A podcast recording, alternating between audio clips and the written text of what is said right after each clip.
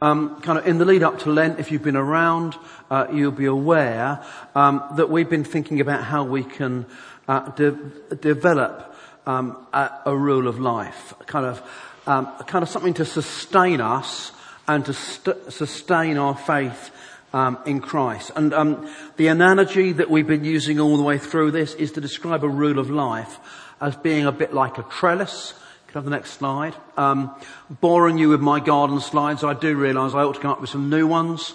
The whole point of a trellis is that it supports life and it enables life to be fruitful. Um, and kind of that's what a, a, kind of a spiritual rule of life is. What it's something that isn't meant to box us in. It's meant to be something that liberates us and allows us to fulfil God's potential in us. Um, kind of so kind of um, I, th- I think I want to add a caveat here. Um, kind of there are kind of four key areas we're thinking about kind of make up kind of a pattern for living. Um, a couple of weeks ago I was talking about our work life. Um, last week Liz was talking about our prayer lives. Uh, this week I'm talking about rest. Um, and then in a couple of weeks time we'll finish off this series thinking about kind of our relationships. And kind of each one of those, there's kind of like subheadings of things that kind of, that can be helpful. The bottom line is, actually, it's what works for you, what sustains you, kind of what feeds your soul, what is life-giving to you, um, um, and also identifying those things that are kind of life-sapping. Um, and so, in a way, what I'm saying is don't be confined by what we're talking about from the front. Um, this is about all of us pursuing a journey with the Lord, uh, kind of about discovering about the things that feed our soul and enable us to flourish in Him. Um, the big question, if I go to the next slide, is what makes us fruitful? That's what really matters. Um, so today we're focusing on rest uh, please don't take that uh, as an invitation to have a nap. Um, although if you need it that badly, perhaps you should. Um, just try not to snore, um, or get the person next to you to nudge you if you do. Um, it feels like tiredness um, and exhaustion are at epidemic proportions in our society. Um, whenever I talk to people uh, and you say to them, "How are you?" Um, for, if I don't kind of give you the, the first line, which which most people say, which "Oh, I'm all right," um, if people kind of get beyond that, almost kind of universally, the thing that people seem to say is, "I'm just so tired." Anyone else, anyone feel like that? Um, anyone not feeling tired? Please put your particularly if you're Katie, come up here, take over share, you know, if you're not fit, please help the rest of us. Um, it, uh, kind of, yeah. Um, those that don't seem to feel tired are in the minority, shall we put it that way. Um, it feels like we're burnt out at the end of our resources, at the end of our tether. So why are we so tired? Go to the next slide. Um, there, if you Google it, there are so many reasons that are giving. What I love is the way that some of them are completely contradictory. Um, and sometimes they state the obvious. Apparently, lack of sleep might be an issue. Who would have ever guessed? Um, there are other issues though. Bad diet. The trouble is when you read about all the stuff that kind of diet wise that can make you tired, you actually wonder what you get left that you can actually eat um, that's not going to make you tired. But we won't go there. Um, all those of you that kind of are still from university days taking too many stimulants, be it coffee or energy drinks, although they're meant to give you energy, they apparently just make you all the more tired. Um, there are other kind of more deep-seated issues, personal battles with mental health, with stress, with depression. Um, you know, too much screen time. Um, who would be guilty of that? I'm sure I don't know anybody that would be guilty of too much um, screen. The, the, yeah. Um, There's some people pointing at each other. Let's not point at each other. Let's just allow the Holy Spirit to point at us. Um, I, yeah, I confess to too much screen time. Um, I use it for work and I use it for pleasure. Um, kind of my iPad seems to be rarely out of my hands, it would appear. Uh, and it's completely the wrong thing to do. It's the last thing I look at when I get into bed, which apparently is a great way to not go to sleep or not have any decent sleep whatsoever. So I need help too. Uh, what I found interesting was how much people put the emphasis on things that actually are about personal choice. You know, I have a choice not to use my iPad quite as much as I do. I have a choice about what food I put into my body or whether I use stimulants or not. Um, kind of, it, it, seems to me, um, particularly in the light of what we were talking about a couple of weeks ago when we were touching on work, that actually the problem actually at times isn't within our control. I don't know whether that rings a bell for you. Um, it, it, feels like that, that there are so many pressures on our lives at times that it can feel like our lives um, are out of control. Um, that there are so many demands that are being made on us um, that uh, that actually kind of that is a, a, at least a, a, significant part of this whole issue about why we are so exhausted uh, as a society. And it just raises that question, which takes us back to this rule of life: How can we find a balanced way of living? Um, and, and, it, seems to me that any response needs to begin and have at its heart with the pr- biblical principle um, of Sabbath. Um, can we have the next slide? Thanks. Um, creation, the creation account ends with God resting. By the seventh day, God had finished the work he had been doing. On the seventh day, he rested from all of his work. Sorry about the typo in there. Oh no, so on the seventh day he rested. Yeah, I actually got the typo. In my notes, not on there. Great. Just, uh, have you ever thought about that? Um, why does God rest? Why does God rest? Is he feeling a bit tired? Um, does he need a nap? Does he need to put his feet up? Um, yeah, why does God rest? Um, I don't think he needs a nap or to put his feet up. Jesus tells us the Father is always working. Uh, it seems to me God's rest is to give us the gift of rest. Uh, this is God's gift to us. This is all about grace. It's all about God giving us what we need. And it goes on to say, and God blessed the seventh day and made it holy because on it he rested from all the work of creating he had done. Uh, and it seems to me that this is for our benefit, not for God's benefit. And, uh, and um, you can, you can, you know, you can, you can now really go and snooze if you want to. Um, you can forget almost everything else. Um, I kind of say I, I, that in my heart, my longing is you would take away from you the idea that rest and Sabbath is a gift. It's God's gift to you. It's not an obligation um, to kind of to, to, to, to, add another duty, another pressure, another thing that we've somehow got to fulfill in our busy and pressurized lives. It's a gift to give us what we need. Um, and, and, I just found myself wondering, um, you know, is the Sabbath about law um, or is it about grace? This is, in my mind, all about grace. But frequently when we talk about Sabbath, we get entrenched in law. And it's not surprising. You know, the commandments. Remember the Sabbath day. For the next slide. Thanks. Um, keep it holy. Six days you shall labor and do all your work. But the seventh day is the Sabbath of the Lord your God. In it you should do no work, you, nor your son, nor your daughter, nor your male servant, nor your female servant, nor your cattle, nor your stranger who is within your gates. For in six days the Lord made the heavens and the earth and all that's in them and rested the seventh day. Therefore the Lord blessed the Sabbath day and hallowed it.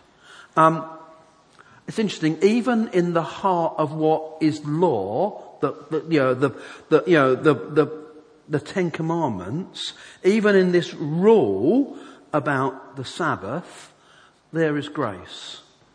This isn't just for the Israelites to have a day of rest, but their servants are also exempt from work.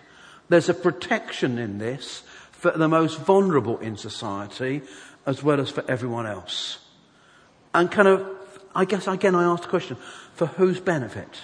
Is the commandment an obligation placed on humanity or a gift? The precious gift of rest. And it seems to me the problem is that human beings are inextricably, inextricably, um, inextricably, that sounds even better, drawn to law and to legalism.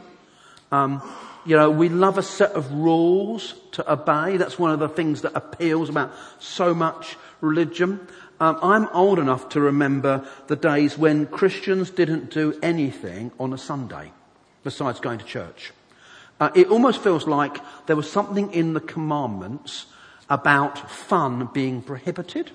Now, I know that kind of Christians can be kind of fun averse at times, but it, it, kind of seemed like when I was growing up in church as a teenager, kind of it was taken to the ultimate extreme. I can remember going away um, on a youth weekend away. In fact, we went, we were living in London and we came down to Belle Tout, you know, that lighthouse at, at, down at Eastbourne on Beachy Head. And we stayed in it, which was amazing for a youth group weekend away. We had a terrific time. And on the Sunday afternoon before we came home, we played hockey. And we were literally told by the youth leader not to tell anybody that we had played hockey because it would not be approved of in church because you shouldn't be doing anything on a Sunday. The only trouble was and, uh, and I'm not being sexist.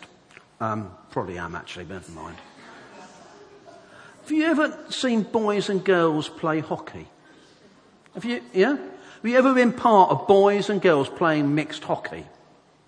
Do you know what happens? The blokes get hospitalised. That's what happens. And, kind of, and we, had someone in hospital with broken fingers as a result of playing hockey on a Sunday afternoon. So then you're left with, do you tell the truth? You know, there's commandment about telling the truth, isn't there? As well? You know, how many commandments do you break to try and not let everyone know you were playing hockey on a Sunday afternoon? I mean, what is all that about? It's about legalism, isn't it? Is that what God intended?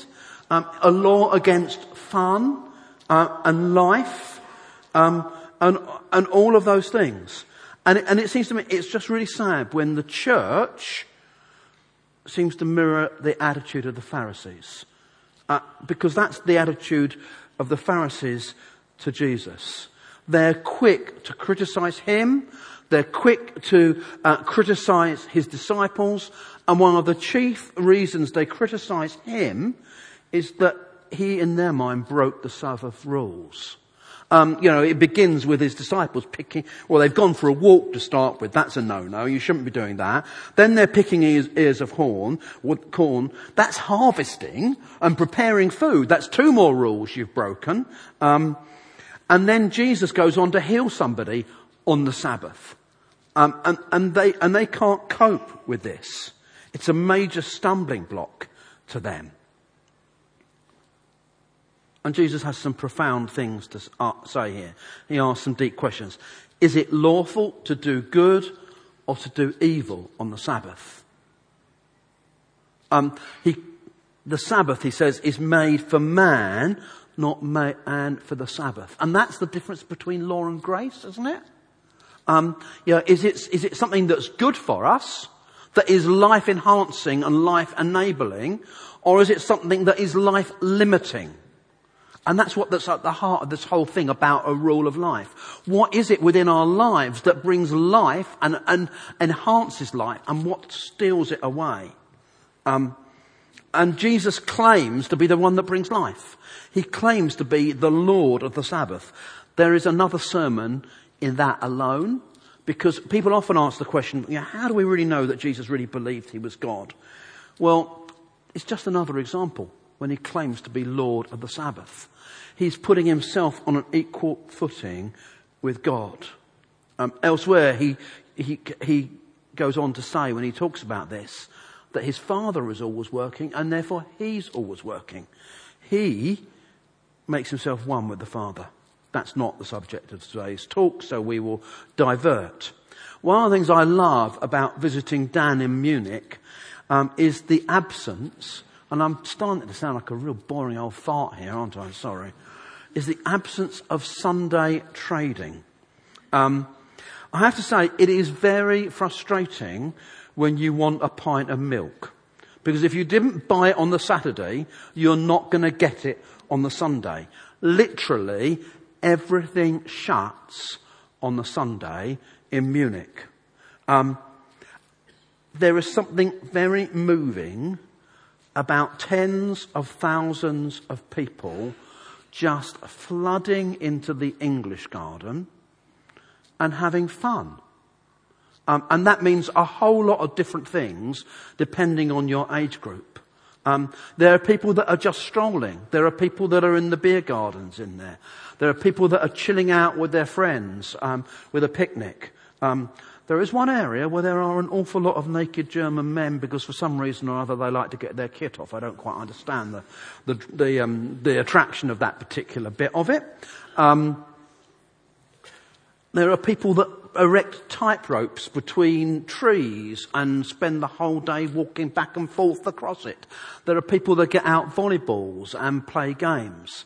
Um, there is something actually just incredibly precious in everyone just stopping.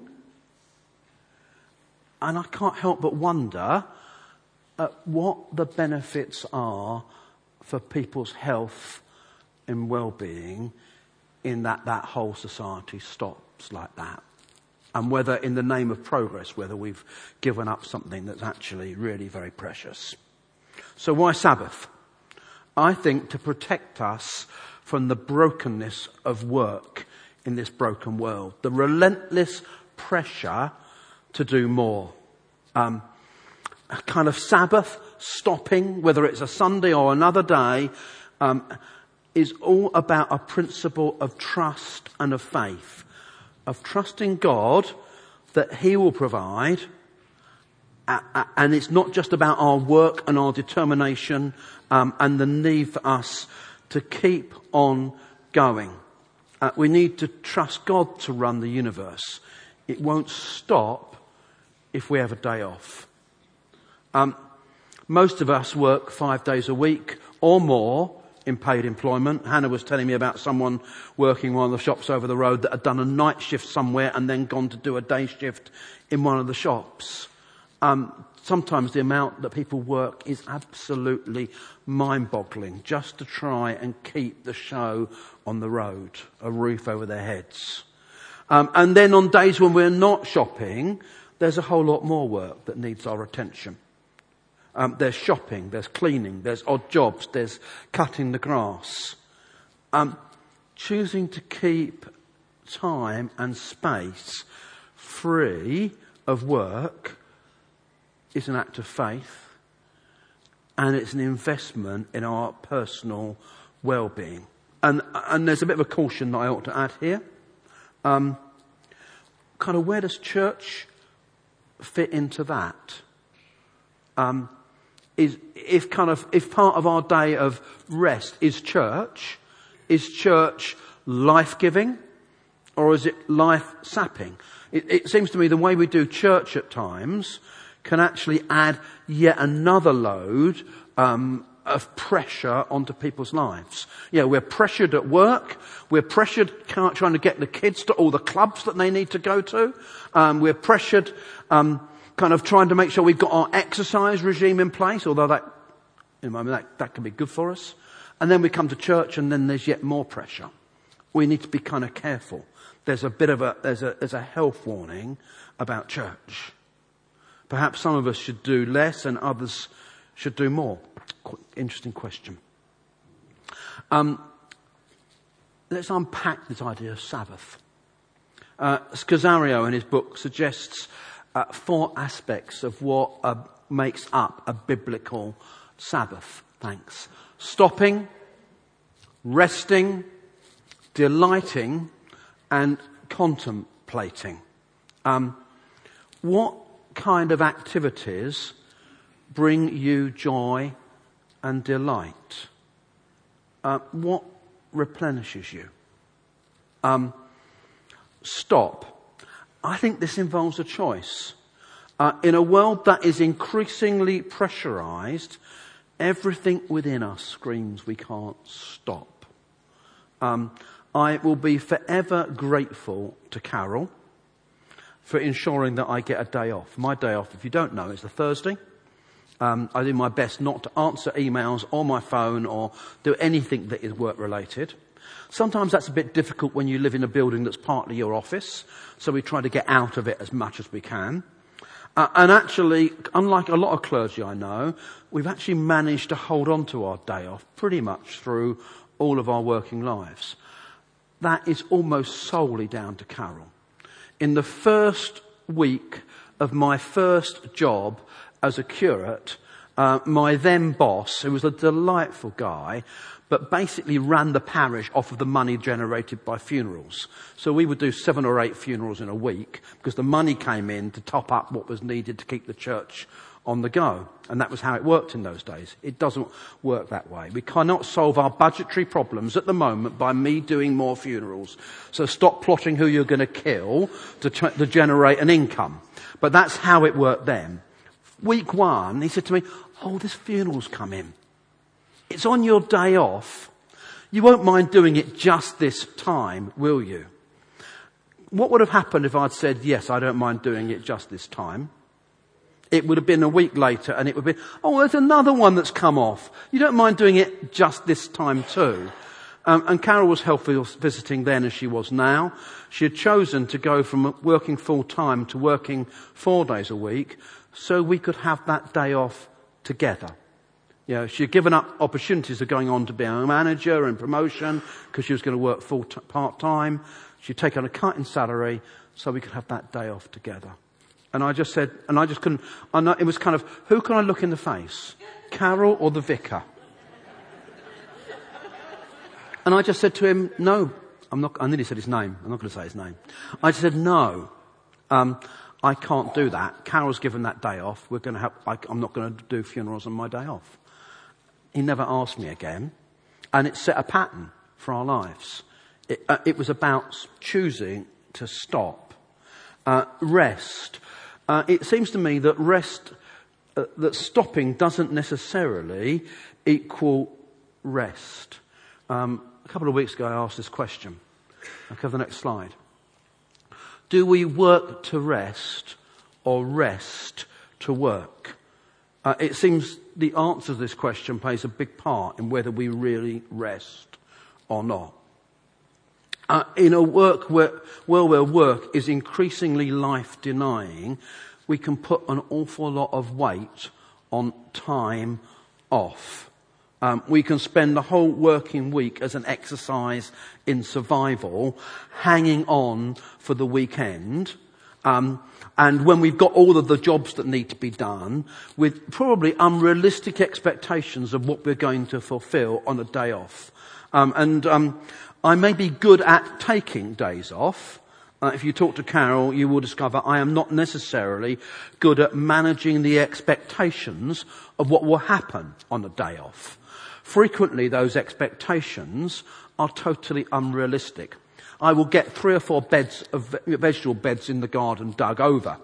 I will have time to take a photograph Um, I will have time to listen to a podcast or to do some kind of online photography training. I'll have time to go out and do some photography. Um, you know, um, and I'll read this book and I'll do this. And all of these are the expectations that I have on a Wednesday evening when I'm looking at what I may or may not do on a Thursday evening. And, and what happens if those expectations are unmet? You end up at the end of the day with this kind of sense of loss. Um, you know, uh, uh, uh, of deflation that, yeah, I've been waiting and waiting and now I've got to go and do another six days before it all comes round again and I can do it again. And there's a danger um, that if we're working to rest, what we're actually doing is putting unreasonable pressure. Whereas actually if we really rest to work, it transforms not just the day of rest, but the rest of the week. Um, it's the same with holidays, isn't it? Um, you know, we, we book the holiday and we look forward to it and there's all this expectation of this wonderful family time we're going to have and it's going to be absolutely glorious. Um, and the rows begin when we start to try and pack the car. That doesn't happen to anyone else, um, I'm sure. Um, we are so tense and overstressed from work um, I used to know, I used to work with a guy and he said that he had a migraine for the first three days of every holiday. And that was because he couldn't switch off the work. And when he did switch off the work, he was ill for the first three days of every holiday. Um, I have the opposite problem. I love the first couple of days of a holiday. I wouldn't want to confess to what it might be like trying to pack the car, particularly when we used to camp. Putting the tent up's a good one. Oh, that's just, isn't that great for marital harmony? There's nothing quite like putting a tent up to bring out the joy and the love in a family, particularly in the rain or, or Storm Dennis. Um, yeah, leave that one behind. Um, my problem is that by the time it gets to halfway through the holiday, all I can then think of is what I'm going back to. So you can be so stressed when you arrive that the first three days kind of wear you out. You've got a day in the middle when, oh, this is great, I'm on holiday. And then you start worrying about going home because we put so much pressure on this time off. Um, with such unrealistic expectations. If we are working to rest, we will be permanently disappointed. Delight, um, kind of, um, I don't know whether any of you, like me, think that God made a serious mistake in where you were born. Um, I'm sure I should have been born in a Mediterranean climate where the sun shone all of the time. Um, this rain, darkness, business is really not good for me at all. Um, I know that I'm much better in the summer and the spring than I am in the autumn um, and in the winter. Um, and, um, and sometimes that can make it very difficult to delight in anything. Uh, one of the things I've discovered about being able to successfully live and rest is to choose to do things to enter into the seasons. It's one of the reasons why I love gardening. Even in winter, you can go out there and get this a- anticipation of what's coming next. Here's a special one just for Mark. I've been out checking on the pond and our froggy friends are getting ready to produce frog spawn and all of those things. Um, sorry, it's, it's, a bit of a private joke. Um, Mark doesn't do amphibians, and I post pictures of amphibians in my pond when they start spawning. And every year I kind of keep a record of what's the earliest they spawned. It's sad, isn't it? I do realise it's very, very sad. But it's for me, it's part of just staying in tune. You know, knowing that spring is coming helps me deal with the darkness that, does, that creeps into my soul that's not just about dark nights. Um, staying in, if you work um, using your brain and not your hands and doing things physically, actually when you're, when you're resting, doing something that's physical can be life generating and life enhancing. You know, at times people say to me, what did you do this week? And I'll turn around and I'll think, well, and I know it's a standard joke about vicars only working one day a week, but I will kind of think, well, what did I do this week? You know, what is there physically to show for what I've actually done this week? Um, and you can look through your diary and you can see appointments and there's a talk at the end of it and things like that. But, yeah, what have I done? Whereas if I've been out in the garden on a day off, I can see a vegetable bed that's been dug over. Or I can see things that have been planted out. Or I can see something that has been pruned. Um, and it's about finding a way of balancing um, what happens in our lives. Doing, you know, doing something physical, playing an instrument, picking up my camera instantly relaxes me. I feel better for it, even if I'm not satisfied with what I might take. Um, we also need to understand how we are wired. One of the joys or frustrations of Days Us for a long while was Carol and I not getting how we're wired. Now, I know no one believes this, but I'm an introvert and Carol is an extrovert. So for me, going back to the theme of the garden, what could be better on your day off than disappearing into the garden and spending the whole day digging over a bed and not talking to anybody? It's wonderful. You know, I'm an introvert. That's how I recharge my batteries by being on my own and by doing that sort of stuff. Carol, on the other hand, is an extrovert. She likes being with people and talking to people. And she has this vague illusion that her husband might actually be sociable on his day off. What an unrealistic thing to ex- No, okay. You've lost that. You had an expectation that I might. Understanding how we're wired makes a difference. Um, contemplate. Get away. Um, an hour in a coffee house or a walk in a wood can make a massive amount of difference. Probably the best thing that works for most of us on our day off is when we clear off down to the coast and just walk by the sea.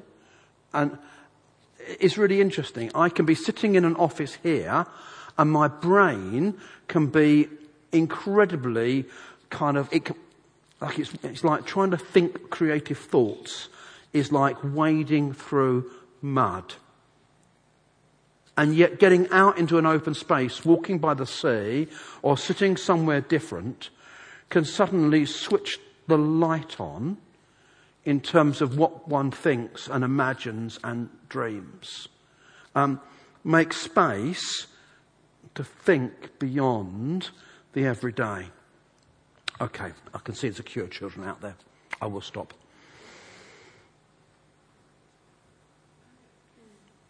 Rest is a gift. Sabbath is a gift. It's about grace and it's not about law. What do you do with gifts? You receive them. Let's pray. Lord, just we thank you for this gift that you've enshrined in the created order, this principle of rest. And it just feels like everything in our society seems to deny it from us. The need to work, to do more than one job, or to, um, to pour all of our energy into the job we have, or to be looking for a job, or just trying to make things work at home. Trying to keep others on track. Lord, teach us how to rest. Amen.